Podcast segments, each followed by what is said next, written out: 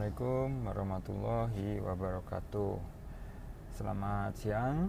Sudah uh, hari kedua ini sebelum besok lusa kita Lebaran ya. Jadi terima kasih sudah mendengarkan mampir ke podcast Akademia Terbalik. Podcast kali ini saya rekam untuk memberikan suatu narasi dari uh, slide yang saya upload uh, atau saya unggah tadi pagi. Slide tersebut sudah tersedia versi PDF-nya di blog saya yang saya sediakan juga versi PowerPoint-nya yang tautannya ada di blog yang sama. Judul dari uh, slide saya adalah panduan tugas akhir di masa pandemi berlaku untuk mahasiswa S1, S2, dan S3. Ini memang sengaja saya buat generik untuk berlaku untuk dapat diaplikasikan kepada mahasiswa yang tengah mengikuti studi pada berbagai level ya. Tugas akhir ini dimulai yang kami bahas di sini adalah tugas akhir yang dimulai atau sedang berlangsung saat PSBB ini diberlakukan ya. Jadi apakah dia baru mulai atau uh, di tengah proses penyelesaian PSBB ini diberlakukan. Yang berikutnya adalah tugas yang awalnya membutuhkan data lapangan.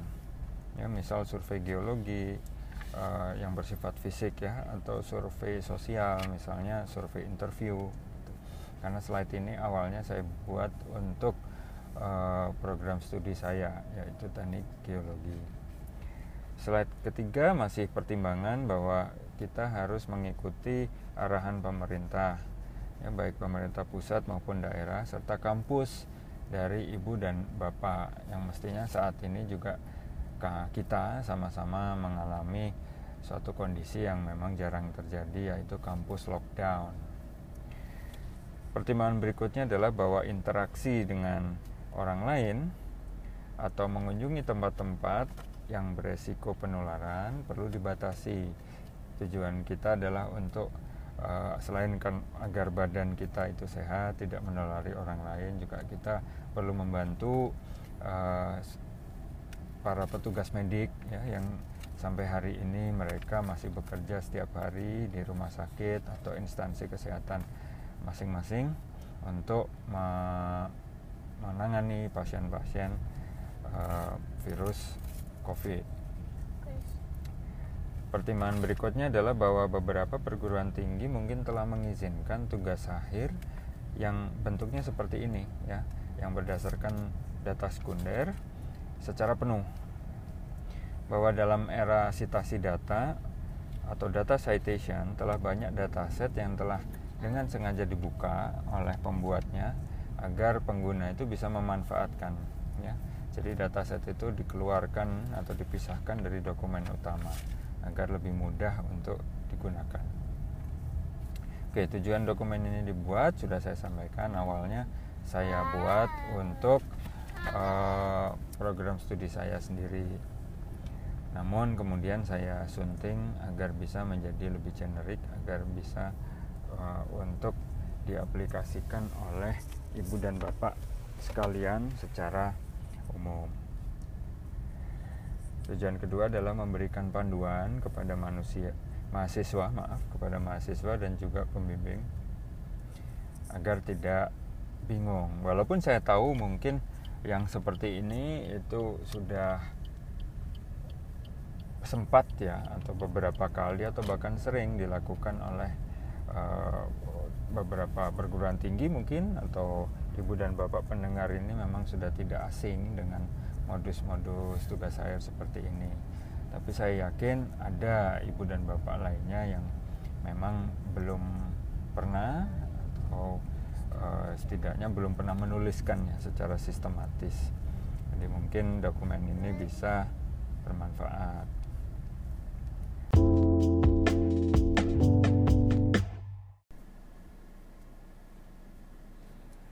Baik, saya lanjutkan. Slide berikutnya adalah tentang jenis data sekunder yang dapat digunakan. Di sini saya menyampaikan ada empat jenis tidaknya ya, walaupun mungkin ada jenis data yang lain. Yang pertama adalah peta, penampang, atau informasi berjenis spasial yang lain.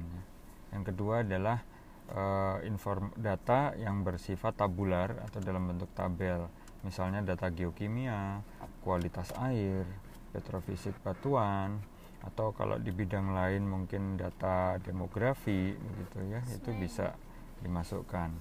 Yang ketiga bisa jadi data yang bersifat teknis misalnya data pemboran uh, data eksplorasi geofisika misalnya.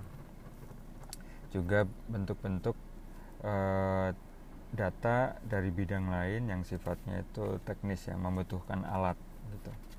Kemudian ada juga yang mungkin e, bersifat visual misalnya foto e, gambar sayatan tipis atau gambar suatu wilayah begitu untuk diinterpretasi. Jadi sifat data yang sifatnya visual. Bisa juga video ya untuk untuk eh, bidang-bidang uh, sosial ini sangat sangat tidak asing data itu e, berbentuk video. Nah, sumber data yang dapat digunakan slide berikutnya nomor 7 yaitu yang pertama yang sudah pasti adalah makalah ilmiah ya atau makalah yang sudah tertinjau atau sudah peer reviewed. Bisa terbit di jurnal, bisa juga terbit di proceeding dalam suatu acara seminar ya. Intinya adalah dokumen-dokumen ilmiah yang sudah menjalani proses peninjauan sejawat. Yang kedua adalah laporan riset. Ya, laporan riset perguruan tinggi, laporan riset dikti atau ri, laporan riset pusat penelitian ya, lembaga-lembaga di Indonesia itu punya pusat penelitian, itu biasanya punya riset, punya laporan juga. Nah, itu bisa dipakai terutama yang didanai oleh negara. Jenis ketiga ini bisa jadi ibu dan bapak temui yaitu laporan proyek perusahaan yaitu suatu kegiatan penelitian sebenarnya yang didanai oleh suatu perusahaan ya atau entitas bisnis ya sektor swasta. Nah untuk ini perlu kehati-hatian ya untuk menggunakan ini. Pembimbing punya peran besar ini untuk mendapatkan perjanjian penggunaan data atau setidaknya meminta klarifikasi eh maaf konfirmasi tertulis dari pihak perusahaan yang menyatakan bahwa data tersebut bisa dianalisis kemudian bisa dipublikasikan. Slide nomor 8. Sumber data yang lain bisa jadi buku tugas akhir karena buku tugas akhir ini kan eh, adalah bentuk lain dari laporan riset sebenarnya. Baik buku tugas akhir yang yang skripsi ya S1, uh, tugas akhir S2 maupun S3 Nah, biasanya ini bisa didapatkan di repositori, ya, repositori kampus biasanya. Tapi sayangnya jarang ada repositori yang membuka eh, dokumen ini secara lengkap. Biasanya yang diunggah hanya abstrak biasanya. Yang ketiga, yang berikutnya adalah buku teks ya, dataset yang ada di buku teks atau buku ajar. Ya Nah, untuk buku teks atau buku ajar ini kita juga perlu kehati-hatian karena kalau lisensinya itu bebas pakai atau biasa uh, penulis menggunakan lisensi Creative Commons ya, CC kalau ada kode CC, BY, BY ya atau CC, NC dan seterusnya itu bisa digunakan secara langsung. Tapi kalau bukunya ini buku-buku konvensional biasanya yang masih tercetak itu umumnya masih menggunakan hak cipta penuh ya atau all rights reserved. Nah, kalau ini ada baiknya ibu dan bapak juga menghubungi penerbit yang bersangkutan. Kalau tidak bisa ya setidaknya ke penulis untuk minta izin. Ya, walaupun sebenarnya ibu dan bapak itu dibolehkan untuk langsung mengambil tanpa izin untuk keperluan pendidikan ya fair use istilahnya tapi tidak ada salahnya bila penulis itu terutama bagi penulis yang masih hidup ya dan punya informasi kontak itu bisa dikontak saja Oke, slide nomor 9 adalah kriteria ya. Yang pertama itu kriteria kejelasan fisik dokumen. Jadi bila dokumen terutama ya, dokumen tercetak ya. Dokumen itu harus ada. Jadi harus dipegang oleh mahasiswa atau oleh dosen pembimbing. Tanpa harus mengunjungi perpustakaan kalau bisa. Kenapa? Ya karena perpustakaannya sendiri mungkin juga sudah tutup. Karena mereka juga pasti punya pembatasan aktivitas. ya kan? Jadi dokumennya itu harus ada sekarang ini di tangan mahasiswa atau di tangan dosen pembimbing. Nah, bila bersifat daring, ya ini disarankan memang sifatnya daring dokumennya itu digital ya. Mahasiswa atau dosen pembimbing harus dapat atau harus memiliki tautan daringnya ya. Jadi tautan daring eh, link online-nya itu harus ada dan aktif. Kalau diklik data itu atau laporan itu bisa dibuka. Ya. Yang kedua, kejelasan sumber data. Nah, di sini kita juga perlu teliti memeriksa. Yang pertama, siapa yang menulis atau yang menyusun. Yang kedua, siapa yang memberi dana. Ketiga, siapa yang menerbitkan. Nah, ketiga pihak tersebut bisa sama. Bisa saja contoh sama itu misalnya skripsi itu sama yang menulis itu mahasiswa, yang memberi dana itu mahasiswa, yang menerbitkan mahasiswa sendiri. Karena dia yang yang yang kemudian mencetak ya buku itu. Jadi bukan universitasnya tapi dia sendiri. Kriteria kedua yaitu kejelasan syarat dan ketentuan dokumen. Ya kan? Jadi misalnya dokumen itu punya syarat-syarat tertentu atau ketentuan yang harus dipenuhi sebelum itu bisa digunakan itu harus diperhatikan seandainya ada. Nah, kalaupun tidak ada, maka kembali ke kriteria yang awal tadi. Kalau sifatnya bebas pakai ya, ibu dan bapak bisa langsung menggunakan uh, dengan sitiran ya. Tapi kalau tidak ada, maka ada baiknya menghubungi penulisnya langsung.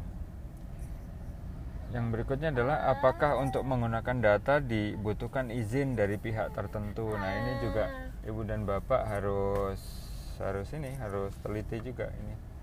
Ya, jangan sampai kita disalahkan.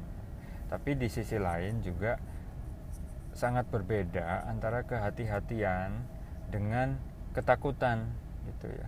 Kita itu sering merasa takut walaupun nanya saja belum pernah begitu kita sudah takut jangan-jangan data ini tidak bisa dipakai nanti kalau diketahui dan kemudian dituntut oleh pihak-pihak tertentu bagaimana gitu ya. Padahal kita belum nanya gitu. Jadi harus nanya. Kriteria ya masih slide berikutnya. Apakah data dirilis bersama makalah yang bersifat non open access? Nah ini penting. Kalau data itu dirilis ada di dalam makalah yang sifatnya open access maka enak. Ini ideal sekali. Ibu dan bapak bisa langsung menggunakan. Nah masalah berikutnya adalah kalau itu dirilis uh, di dalam atau satu paket dalam makalah yang sifatnya non open access nah dalam podcast atau blog post saya yang lain sudah pernah saya singgung ini bahwa makalah yang non open access hak ciptanya itu sudah ada di penerbit bukan bukan di penulis ya. karena penulis telah menandatangani dokumen pengalihan hak cipta nah oleh karena itu ibu dan bapak harus meneliti ini penerbit jurnal itu penerbit jurnalnya itu memiliki ini enggak uh, syarat dan ketentuan agar itu bisa digunakan karena beberapa penerbit besar yang terutama yang besar ya itu punya form khusus bagi ibu dan bapak kalau ingin menggunakan uh, bagian dari makalah itu. Nah, kriteria berikutnya nih yang slide nomor 12 ya. Untuk data yang sifatnya grafis ya, spasial, ya, peta, foto atau gambar, resolusinya harus tinggi. Jadi uh, agar apa? Agar bisa dilihat dengan jelas terutama kalau objek foto peta itu adalah objek utama untuk melakukan analisis ya jadi sudah dia data utama kalau tidak ada itu analisis tidak bisa dilakukan kualitasnya jelek maka harus dipilih yang resolusinya tinggi. Kalau bisa data-data itu terutama yang peta ya ada informasi atau e, data SHP-nya nah kalau SHP itu ada ibu dan bapak bisa langsung melakukan manipulasi terhadap peta. Ya di dalamnya ada analisis juga. Nah bila tidak ada SHP memang mau tidak mau harus memplot ulang. Ya kurang lebih seperti itu masalahnya nah yang berikutnya adalah untuk data berupa tabel harus tersedia berkas berformat Excel ya atau CSV Nah, kalau ini ada, ibu dan bapak sudah enak sekali bisa langsung menggunakan itu, ya. Tapi kalau tidak ada, biasanya memang makalah-makalah ini ya data yang ada di dalam makalah memang biasanya itu terbit jadi satu dengan makalah dalam format PDF. Nah, tabel-tabel data, semua angka yang ada di situ memang tidak bisa diapa-apakan lagi kecuali harus diketik ulang dulu gitu. Nah, yang berikutnya adalah untuk data-data yang bersifat teknis dan memerlukan alat tadi sudah saya sebut misalnya data pemboran. Sama ini harus dalam resolusi yang tinggi. Seandainya hanya ada dalam bentuk foto ya data seismik misalnya ini kalau orang-orang geofisika dan geologi mungkin tugas akhirnya itu memerlukan penampang-penampang seismik. Dan ini seperti foto layaknya foto maka gambar-gambar itu harus tersedia dalam resolusi yang cukup tinggi untuk dapat diinterpretasi ulang. Begitu. Nah kalau tidak ada ya memang harus dicari gantinya terutama data seismik ya kalau tidak ada yang beresolusi tinggi memang ya akibatnya memang tidak bisa dipakai harus cari data yang lain untuk data pemboran juga kalau bisa ada tabelnya kalau tidak ada ya kita terpaksa harus mengetik ulang Eh, nilai-nilai yang ada di dalam uh, data pemboran itu ya, agar bisa ditelaah dengan lebih baik. Nah, berikutnya ini slide 13 ya sekarang. Tidak banyak ini slide-nya. Beberapa portal yang dapat digunakan untuk mencari dataset. Nah, ini saya bagi menjadi dua. Yang pertama internal, yang kedua eksternal. Nah, untuk yang internal, maka pilihan kita itu biasanya ada di repository digital library ya repositori kampus atau repositori eh, lembaga ya siapa tahu punya nah di situlah kita bisa mendapatkan data nah memang eh, kembali lagi saya sampaikan di sini sayangnya memang tidak banyak repositori perguruan tinggi yang memiliki data atau datanya itu diunggah ya ke repositori itu kebanyakan memang hanya uh, abstrak dan beberapa halaman pertama dari tugas akhir itu atau laporan riset itu dan itu pun dalam format PDF. Yang ketiga, direktori tugas akhir. Nah, biasanya program studi, mungkin fakultas di tempat ibu dan bapak itu mungkin punya direktori tertutup, dia punya list begitu siapa saja yang sudah mengerjakan tugas akhir sudah lulus judulnya apa filenya apa saja itu mungkin ada ya kan? Ya, jadi itu juga bisa diakses. Tentunya kalau ini tertutup maka kita harus mau tidak mau harus ke kampus ya tentunya masing-masing kampus punya protokol untuk ini agar bisa dilakukan ya misalnya ada surat jalan atau surat izin dari pimpinan Slide nomor 14. Portal yang lain misalnya nah portal data ini sebenarnya banyak ya. Jadi Ibu dan Bapak itu tinggal googling saja open dataset begitu. Mungkin dilanjutkan dengan bidang tertentu atau topik yang dibutuhkan. Itu kemungkinan besar akan muncul. Nah, salah satu yang muncul bagi, adalah pangea.de ya, pangaea.de ya, servernya di Jerman. Nah, repositori ini untuk ilmu kebumian dan lingkungan itu uh, ada di situ dan enak sekali karena data-data yang di diunggah ke situ itu umumnya sudah dalam format Excel atau CSV dan uh, metode latar belakang dan dan beberapa konteks ya kenapa data itu diambil tujuannya apa itu sudah tertera di di repositori. Jadi ibu dan bapak tidak bingung lagi. Kemudian instruksi data itu ada di mana formatnya apa bagaimana hubungannya itu juga, biasanya juga sudah tersedia. Jadi ibu dan bapak itu tinggal pakai dan tidak perlu bingung. Ya. Nah memang sebaiknya begitu yang namanya data itu koneksi antar data format isinya apa itu dijelaskan itu namanya documentation data documentation atau dokumentasi data Nah, di slide juga saya sudah sampaikan beberapa portal ya, banyak sekali ini khususnya yang bidangnya geologi atau ilmu kebumian. Ini enak sekali. Bagi ibu dan bapak yang belum ada di sini ya tidak tercover uh, dalam slide saya ya mohon maaf harus bisa mencari sendiri. Tapi saya menyertakan file PowerPoint ini ya untuk bisa ditambahkan. Jadi ibu dan bapak itu bisa nyunting ini ditambahkan dengan informasi dari bidang ibu dan bapak masing-masing. Bagi yang bidangnya ilmu komputer atau informatika sudah enak sekali. Ada GitLab dan GitHub yang bisa dipakai. Biasanya programmer itu memang mengupload juga datasetnya data mentahnya ke repositori itu Oke, slide nomor 16 ya, prinsip dasar tugas akhir tipe ini. Nah, jadi uh, mohon maaf juga ini bukan menggurui tapi mungkin bermanfaat untuk ibu dan bapak yang memang belum pernah melakukan ini.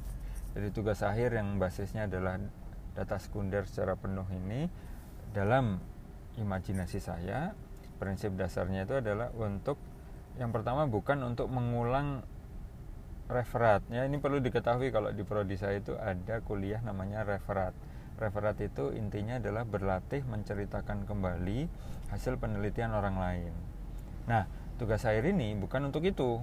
Karena kalau hanya menceritakan hasil punya orang lain maka tidak ada nilai tambah ya tidak ada originalitasnya apa pun itu. Jadi bukan untuk itu nah yang kedua prinsip dasar tugas saya ini adalah untuk menambah wawasan mahasiswa terhadap berbagai analisis yang dapat diaplikasikan kepada suatu data.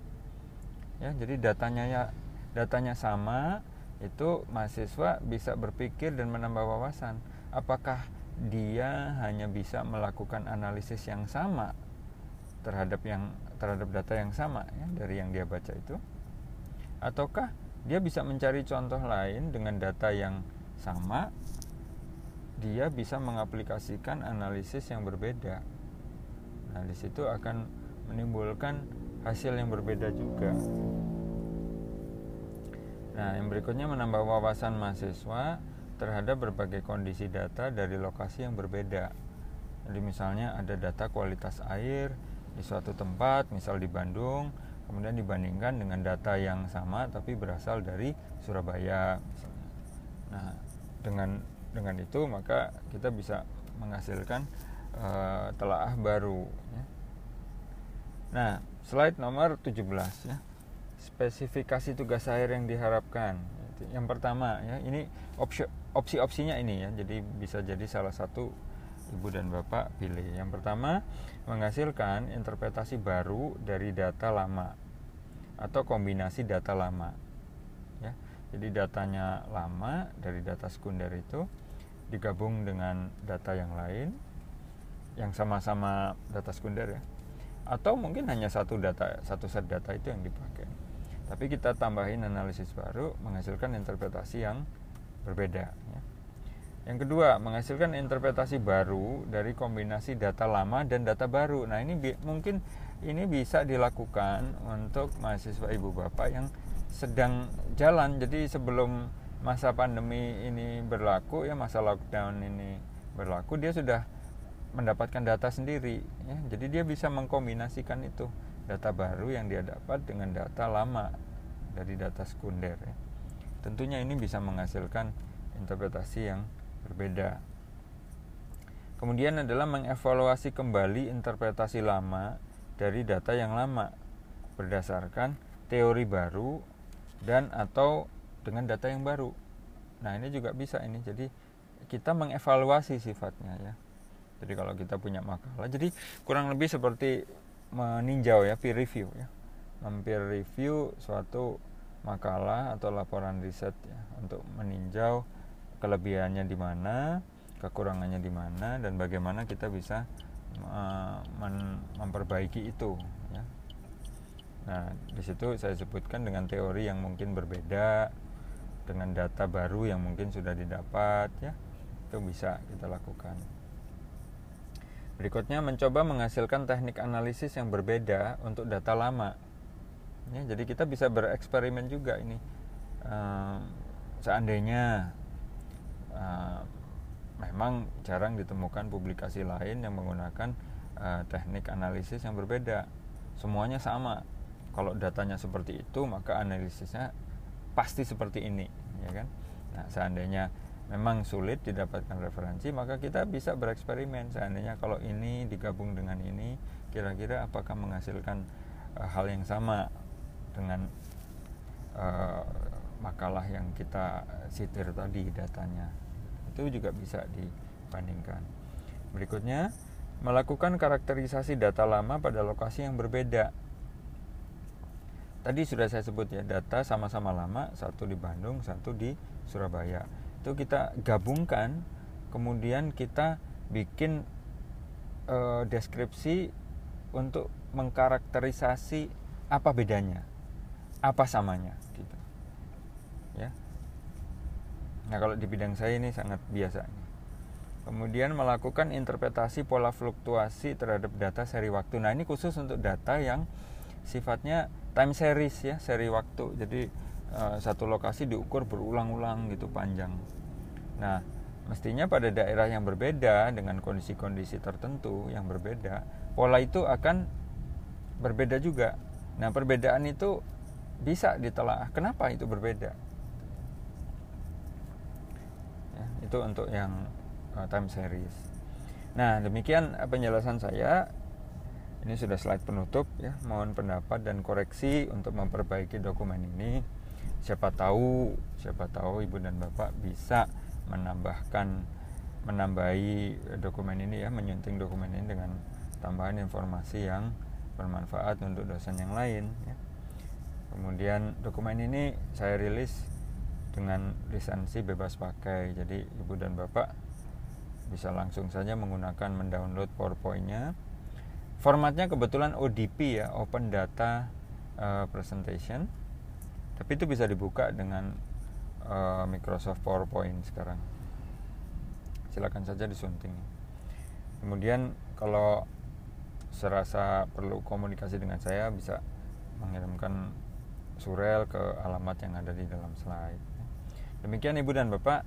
Semoga penjelasan saya ini baik yang sifatnya uh, audio ya maupun yang sifatnya tulisan yang tertulis itu bisa membantu ibu dan bapak yang kebetulan memang belum pernah mengalami ini. Saya yakin juga hampir semua dari generasi dosen yang sekarang aktif ini tidak pernah mengalami ini begitu ya. Suatu kondisi uh, bencana yang mengharuskan warga satu negara bahkan negara lain di dunia ini juga sama ya mengharuskan warganya untuk tidak beraktivitas ya. mungkin dulu waktu letusan Gunung Galunggung ya kebetulan saya ada di Bandung waktu itu tahun 82 mungkin itu pertama kali pernah saya merasakan bahwa orang sampai tidak bisa keluar rumah gitu ya. tapi saya rasa akan jauh berbeda dengan masa pandemi ini yang berbulan-bulan ya mungkin begitu kurang lebih. Mohon maaf kalau ada kesalahan. Uh, terima kasih selamat siang. Semoga ibu dan bapak selalu sehat ya. Assalamualaikum warahmatullahi wabarakatuh